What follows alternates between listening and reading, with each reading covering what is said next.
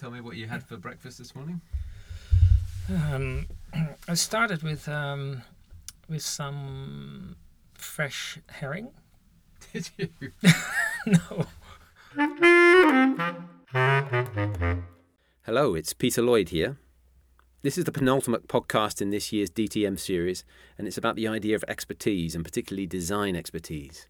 What is it? How do you get it? And what distinguishes a novice designer from an expert designer? So, first of all, I talked to Matthijs van Dijk, a fellow professor at Delft, but more significantly, someone who has a lot of expertise in design practice. And as in the other podcasts, after the interview, Mika and I pull out some of the key themes and mention some useful references for you to follow up on about design expertise and expertise in general if you're interested. Finally, a word of warning about the sound quality in the interview. Although Matthijs' microphone was working fine, my microphone decided it didn't want to work, so I may sound a little bit further away than normal. But once you get used to it, you probably won't notice. But I thought I'd confess up front. You got the important guy anyway. So enough of me talking, and on with the podcast. So I'm here in the studio with Matthijs van Dijk, who is a founding director of Amsterdam-based Reframing Studio, a professor of practice in mobility design at Delft, and a co-author of the VIP book, Vision in Product Design. Matthijs has many years' experience working as a designer across a huge range of briefs, and we're going to talk about what that experience means in terms of the expertise he's required. So, welcome to the DTM podcast, Matt. Thank you. I'm, I feel honored. Very nice to have you here. Okay. And we've worked together before too, so we Yeah. know each other quite well. So, I basically I wanted to start off by what kind of projects does Reframing Studio uh, work on? Can you tell us a bit about the the studio, the setup, the kind of clients that you work with? What we do nowadays is that so we're just very interested in society.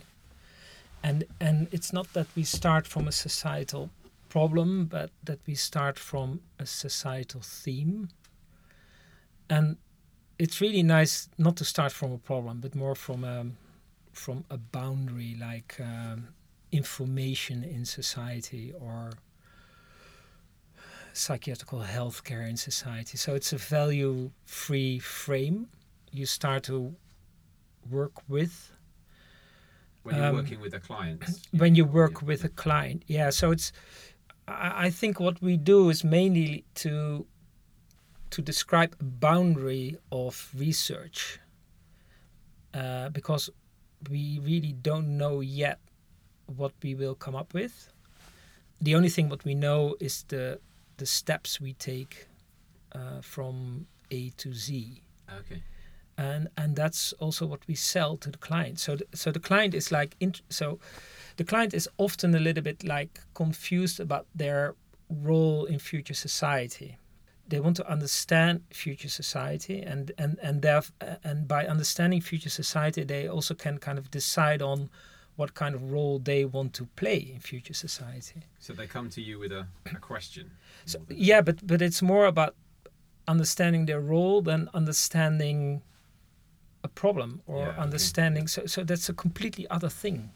And what kind of clients do you work with? It's all type of organizations, but they have to have a specific size because the work we do uh, takes a lot of time.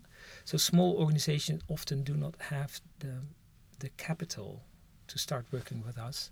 So think of national governments, uh, city governments, big corporates, um, non-governmental organizations or more foundations.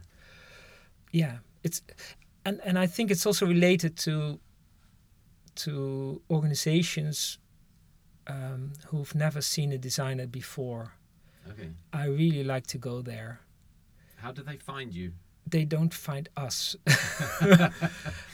No, it's. I- think we're more proactive over there. So we're interested in a societal issue, and then we start doing research on who's in charge, and then we start conversations. And I think often an assignment is more an end result of a conversation than of a sales, a sales project or a sales. Yeah. So I, I, I wanted to quote something from the VIP book. Oh. Um, and um, uh, which is uh, relevant to that to that question. And you say quite e- early on in the book you, that you started working with VIP in 1995, Mhm. and it's like any innovation process. It took 15 years to implement, Hmm. and it took me 10 years to sell the expertise to clients. And I wondered how how has the expertise you sell changed over the years? You sort of described it. Yeah, I think there's not a lot of things changed, but but maybe there's some steps that are easier to execute because of tools we have developed. So so when I listened to those words in the book that was published in 2011 and Mm. written between so 5 years before I, I, it's it, it still makes sense so it took a lot of time and effort to put that new way of working. Um, into a In- business and a practice. Exactly. stuff. Yeah. yeah, and and I think I think it's true that we that organizations understands better what that type of process can mean for them, but on the other hand, the process didn't change at all. It's still the same thing, and and maybe by making things a little bit more explicit, and uh, by understanding yourself where the emphasis is on when working for a client because when you think of VIP it's different steps. I think in the beginning we all, all, always presented it as just following those steps but but maybe you have to say it's not those steps but there's three very important stages Mhm. yeah Mhm.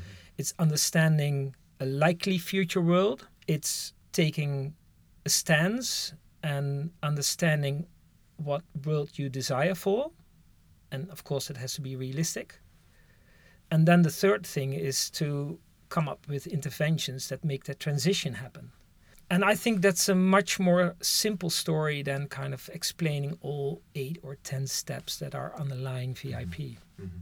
Yeah. And do you always work with the VIP method with a with a client? That's that's the, your the your what your organ, your organization does. What reframing? Yeah, so, so I, I, what I experienced when you start to create content before you have any organization, it doesn't work. So I uh, so I have a dialogue with a client or um, an organization. We just talk about things, and then we understand together. We have to to, start doing something.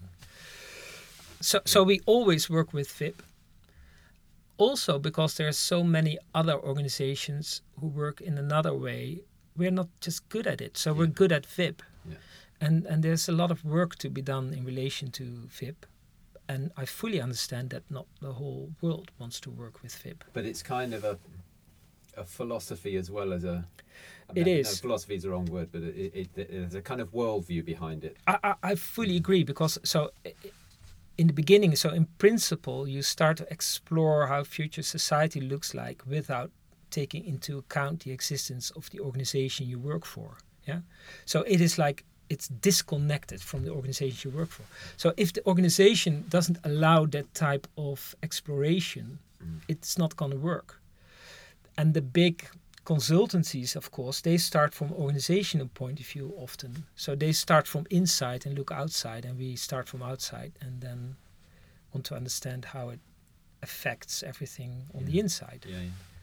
So what things? I mean, you describe it as a very easy process. You know, you meet clients and you yeah. have these nice conversations, and and. Um, but I wonder what you feel that the expertise that you've built up over the years. I mean, when you start off with your, you know, if you think back to the Yeah. first years of your practice and how is that different from now? You know, what what do you really feel that you've kind of got expert in? yeah yeah yeah I, I think we're not afraid anymore of any complexity so the um, so in the beginning we so, when you think of 20 years ago we thought of oh maybe we should avoid that specific theme because it's just too complex to start working on. And i think we're unafraid at the moment. So we have so much we created so much self-confidence that this process will help us out that we don't care anymore how complex that first kind of where so the complexity of where we start from we don't care anymore And when did you realise that you had that confidence then? And ha- what was it that I think I think that's a very natural. It, it evolves very naturally. It is so. i i in doing, you automatically kind of constantly increase the complexity step by step, and before you know it, you're doing things that you thought of ten years beforehand. You you could never do. So it's it's a very natural thing, and you you you do not reflect on it. It's just also it's. I think it's also kind of triggered by that you feel excitement yourself by constantly increasing uh, the complexity of issues you work on, Mm-hmm. because otherwise things become boring too. Mm. It's not that a small, less complex theme is boring. Don't get me, get me wrong, but it's. I, I think from from a more human point of view, there's a tendency to constantly increase complexity. Mm. So do you think now, if you compare to where you are now with where you started from, do you do you think in a different way? Do you do do you see things in a different way in when you design? People often think that when you make things theoretical, people do not understand things anymore, but it's exactly the opposite. Mm. Those theories they help you to truly make good decisions and to understand what you do and why you took that stance. So it sounds like each. It sounds like you're the way you're describing what what you do is that you're constantly learning new things. Things are things are Yeah. coming along. You're able to bring them into your work somehow. Yeah, so so what you can say is that each step in VIP you can see it as a concept or a deliverable, mm. yeah? But behind every deliverable there's a theory. And those theories they can really help you understanding how to do, yeah. how to develop those deliverables. yeah, yeah. And I think what happens is that those theories become more and more nuanced and profound. If so you the more you think about them, the, the, the, the more complicated they get, maybe, or the more they resonate with you. Or, Yeah, and, and, and, and the more delicate is your understanding. So if you wake me up in the middle of the night and you ask me, so give me some kind of theories on how people perceive an object, then I will give you an answer. yeah, it's really stupid. And, and maybe it's not even true, but I, th- I think it's true. And it helps me designing stuff. yeah, okay. And it helps also me to explain to an organization that design is not something that is is a choice from a designer's point of view, but it's a choice you make for someone else. How do you organise the, the, the projects that you have? You how, how many people do you have working at Reframes? At the moment, 14. And are you part of every project? No, no. Uh, so my role changed in the last years by. So I'm more the dialogue starter, and it takes so much time to start a project. So so the first kind of um, encounter you have with an organization, time between this first encounter and starting a project often is three years or something. And I'm more kind of this guy, kind of starting to work on on these dialogues and to start this dialogue and to maybe lure people in. Maybe luring is the wrong word, but maybe sometimes it is. Yeah, bringing bringing in people at a yeah, connecting with people, I guess. Connecting with people, but based on stories. So what I do is storytelling, but more on a theoretical, from a theoretical point of view, how it can be of help for an organization. Do you have um, specific mechanisms or techniques for for reflecting? You know, either personally or as a as a as a studio. Yeah, I, I think we're, we're we're in the middle of of redefining what what that could be, because reflecting um, we did it mainly from a content point of view, and I think from process point of view it's much more interesting. And the thing is, so when you're under a lot of pressure, so so we had just so many things to do, and then it's often only content, content, and then you reflect on content because that's what you deliver in the end. And now we fully understand okay, if we don't reflect on the process and on how we work together and how we make this working together more of a appropriate concept, then maybe in the end the content will suffer from it. So we're in the middle of it Mm. to do proper reflection. So I had a the, a question. There's a um, a book by Brian Lawson and Kees Dorst called Design Expertise, and in that book they they quote uh, there's a philosopher called Hubert Dreyfus who, who has this model of the different scales of expertise. So they have a scale that goes from novice to beginner to advanced beginner to competent to expert to master and then to visionary at the end. And I wondered where That's you would. stupid. I don't like that skill at all. Okay, why You, not? you can be visionary uh, as a as a um, what was the first the Novice. first yeah as a novice. Okay. Yeah. I was going to ask you where you put yourself on that. Yeah, that's a difficult one. it's difficult to say that you're a visionary. I know. I, I noticed in the VIP book that you say that some of the the VIP approach was based on talking to visionary designers too. You, Yeah, in the beginning. But but the thing, of course, so what for me is very important. So when you look at visionary designers, what they do, I wondered about that. I was going to say, as you get more experienced, are you able to play more? yeah, but it, take more risks maybe or, to, or you know you you describe Yeah. you describe sort of embracing more complexity but is in, in a sense is that is that just playing with things in a way where where your complexity tells you something yeah, but it's also playing in increasing complexity. Because what you do, you you, you put even more uh, elements on the table. Because you say we're gonna play, yeah. So so you allow yourself to maybe not know what you do, and that's very interesting. But in the end, the co- it's it's playing is about increasing complexity, and I really like that. And that's where people sometimes make a complete kind of they have a misunderstanding what what play is all about. They think it's about rules. lightness or rules or yeah less rules. Uh, and still i really like to think about how you should develop as a designer is a very inter- interesting question i think.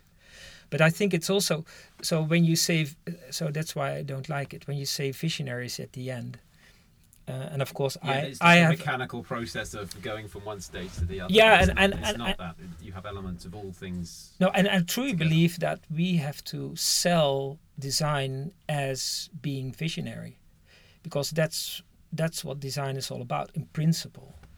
So if you only say in the last stage of your career you can do what design in principle is for, it's a bit of a. I think that's a bad. It's a bad story. Yeah, okay. well, t- talking about learning, I, I wondered, as you are a professor here at Delft too, Yeah.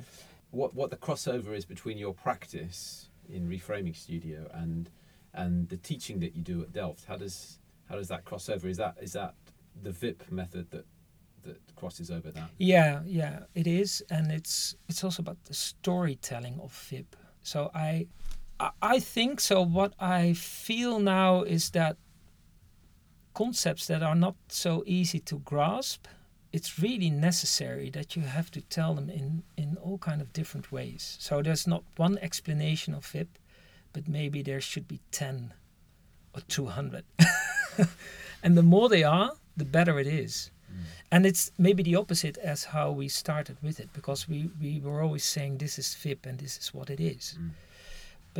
But the funny thing is so if so if if you see reframing as how Kees Dorst see, sees it like y- you kind of look at it from a different perspective. I- I think this is what I do nowadays that I can kind of like explain VIP from 10 or 15 different pers- in I can different turn ways, it around I can flip it differently, over. Yeah, I can start from, yeah, I can start from everywhere, yeah. and that's I really enjoy that.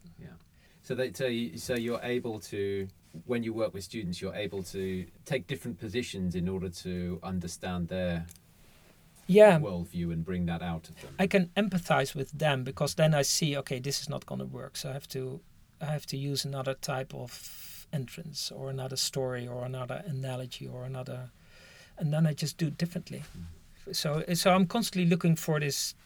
So you want to create this relationship with the students, and every time it's a unique relationship. So you have to be careful that VIP is not uh, is so strong that it doesn't allow for that unique relationship anymore.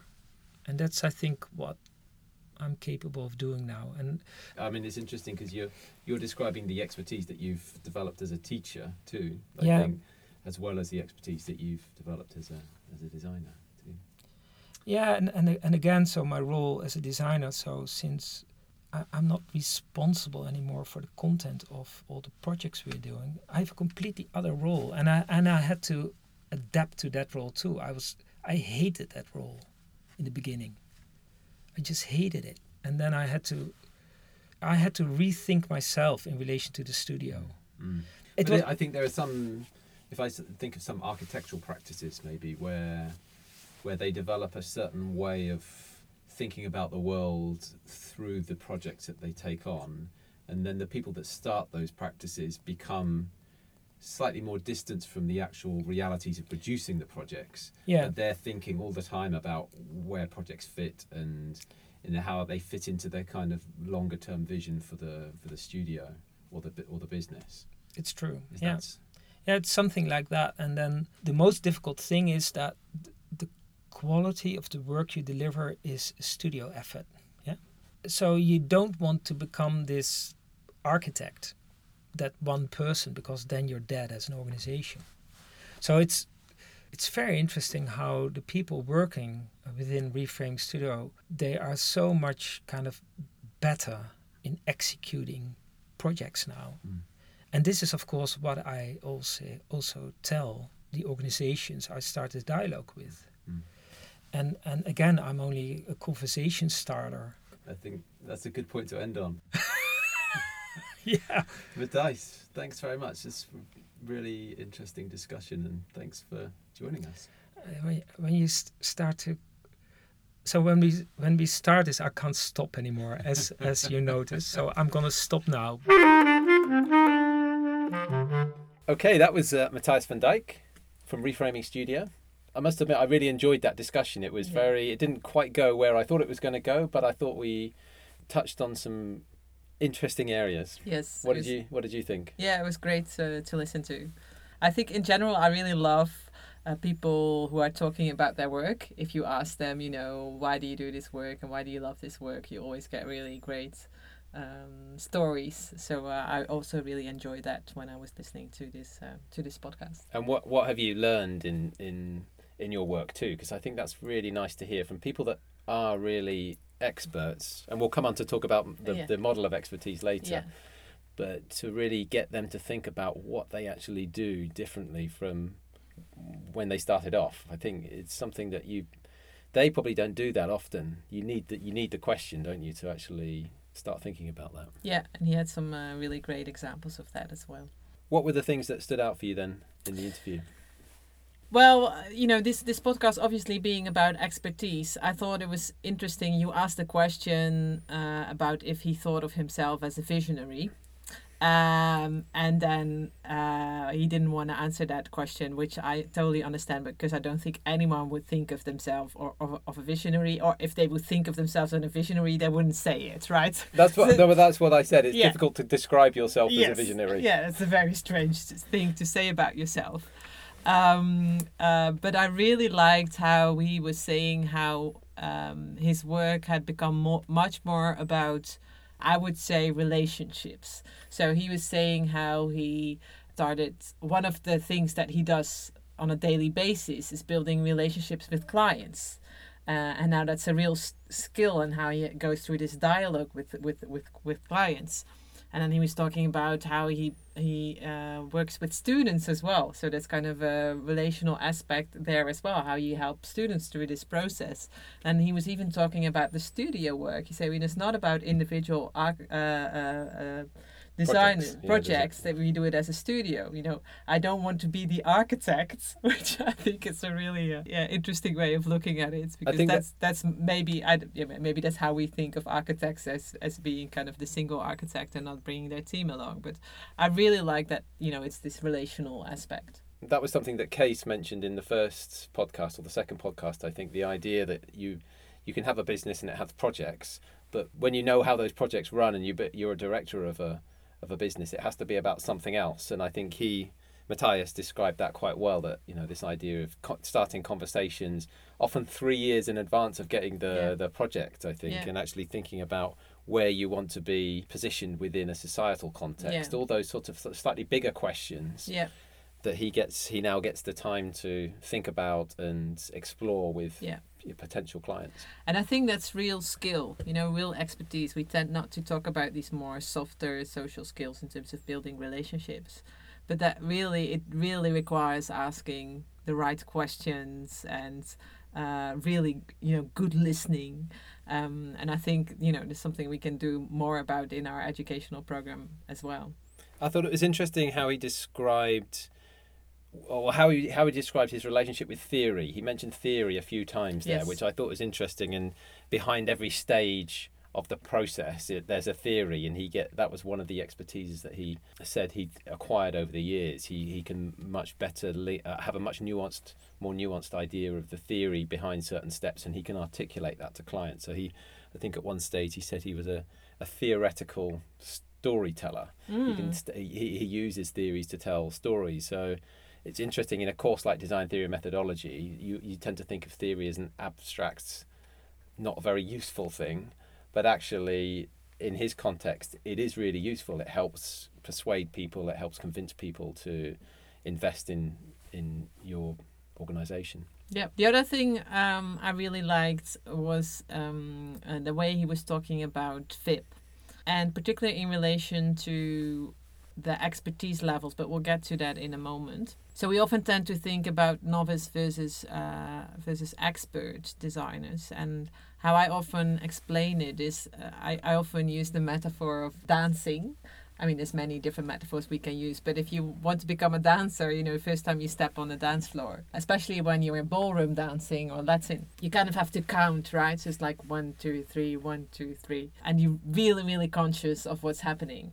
But when you become more and more expert, you know, that kind of the, the counting you don't you no longer do and it becomes much more intuitive you say. Much more Fluency, fluent yeah, yeah, yeah. fluency Yeah. um, so that's something um, you know we see in design as well. You know when you when you first start designing, you follow all the steps, uh, but the more you do it, the more fluent you become. And I, I really liked what Matthijs was saying because uh, I think that might even be an expert level further. I don't know, but he was talking about uh, VIP and how they used to say that there's only one way to do VIP and it's this way.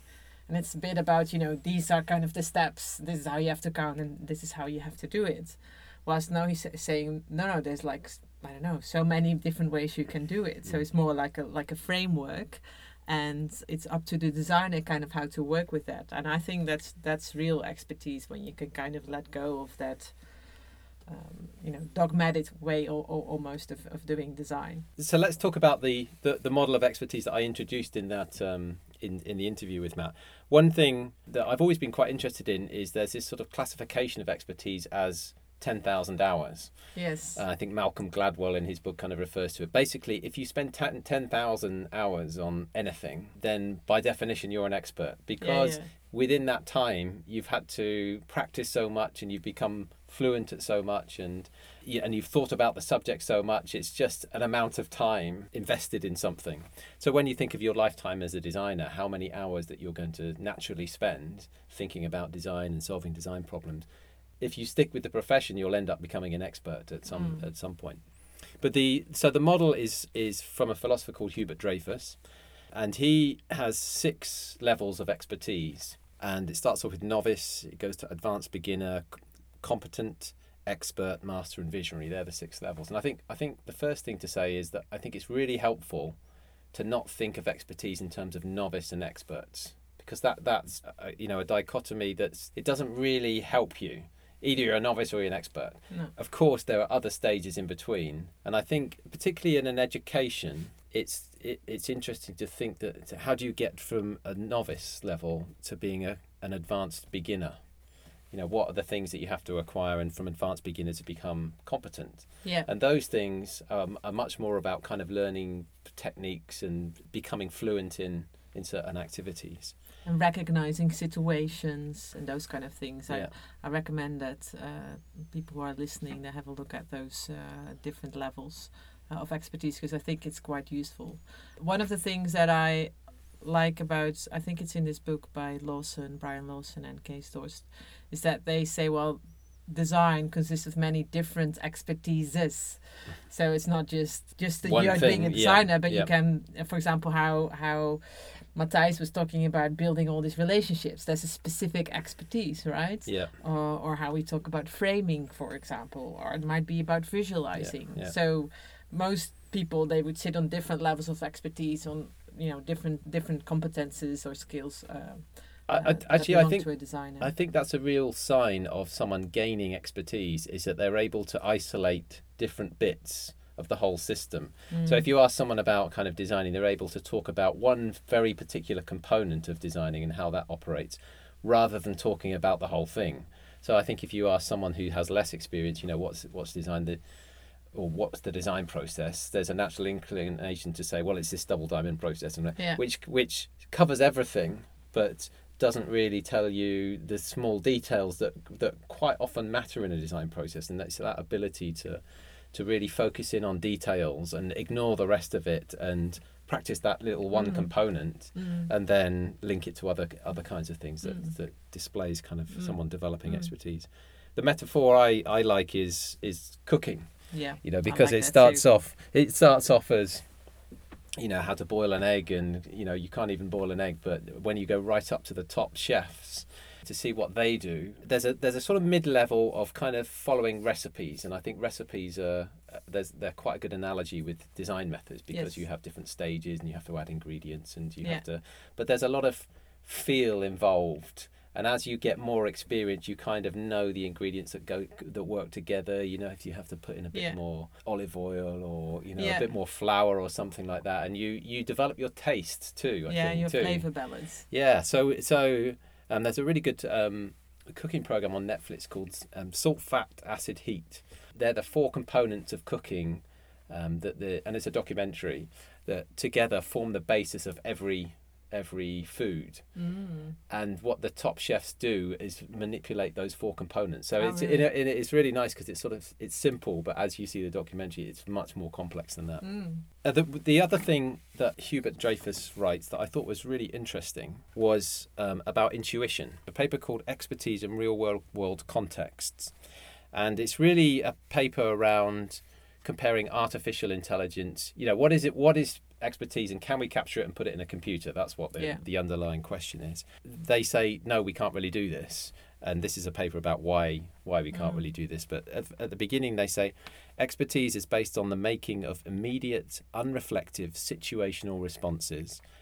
Intuitive judgment is the hallmark of expertise. Mm. And I think that's really interesting because design methods are, are all about getting away from intuition somehow. But ex- if expertise is all about intuition, then what role do design methods play? And I, I think it, it's interesting to th- sort of think how design methods get you to a point where you can your intuition takes over. I think that's that's the Mm. what I'd look at is that you don't start off being intuitive. Basically, you, the, your training gets you to the place where you can start being trusting yourself and being more intuitive and just and I think Matthijs described in his in the interview about play you know and being able to play with things and not being afraid to embrace complexity and all those sorts of things and I think I think what he was describing there was you know I use my intuition a lot more these days than I did in the past Yeah, I mean it's that term intuitive judgment. What what what does that mean in design? Because you know we we use it quite a bit. I think also in design theories we talk about judgment. Um, but uh, is, does that mean that we're judging the design situation? I think you're judging a, a, a number of factors. So I Mhm. sort of think of myself as an sort of educational designer, I guess. Yeah. And the the educational courses that I, you know, kind of work on that we've worked on together. When I'm making a judgment, I'm sort of thinking of what the consequences will be, but I want them to be interesting consequences that have a number of layers. You know, Yeah. that they might go one way or they might go other way, and you create the sort of container for that somehow but it's not it's not certainty that i'm looking for it's sort of just is this going to go an interesting way this does this setup lead to Yes. interesting things Yeah. And that's a kind of intuitive sense of yeah i kind of know what people are like and if they use this thing to do this Yeah. then something interesting will happen. Yeah, and I think um, that's also related to how we build expertise because um, you know we build expertise by uh, in design by doing lots of design projects. And um, I don't know if it's Brian Lawson who says that. I think so. That you know, when you when a designer faces a design situation, new problem situation, they recognize patterns from the past. I think also Yeah. Donald Schoen uh, Yeah. talks about that, and I guess that's that kind of intuitive judgment as play that you can that you recognize thing, things there that you've yeah, seen yeah, before, Yeah, and it doesn't mean that you have evidence that it's going to work, but it gives you that sense of confidence that you know you can. yeah, yeah. I've been here direction. before, and I know what the the Yeah. variables are here, Yeah. and I can sort of. Um, even yeah. though each design situation is is unique and different there's Yeah. always a pattern there that you can Yeah. recognize So I think, I mean, expertise for me, I, it's for me, it's an interesting podcast because it brings a lot of other things together in Yes. design methods. yeah You know, because everyone, who- you know, the whole point of being at university is to get better at something, Yeah. and then actually you want to feel that you're developing through your life. So I think it's really, for me, it's like a key, a key topic to embrace and to sort of think about, and actually that we'll come back to in assignment two. I think, isn't it? That, that some of the some of the things that I think Matthijs talked about are things that that will be relevant in assignment two for the practice manual. yeah Okay, so thanks, Mika. I think that was a good discussion. I think we Thanks, touched on some really interesting stuff, and we're, as as with other podcasts, we'll put all the references in the show notes. And um, next time you interview an expert ask what they're expert in and on which level they would position themselves exactly, yeah yeah, good one. Okay, bye. bye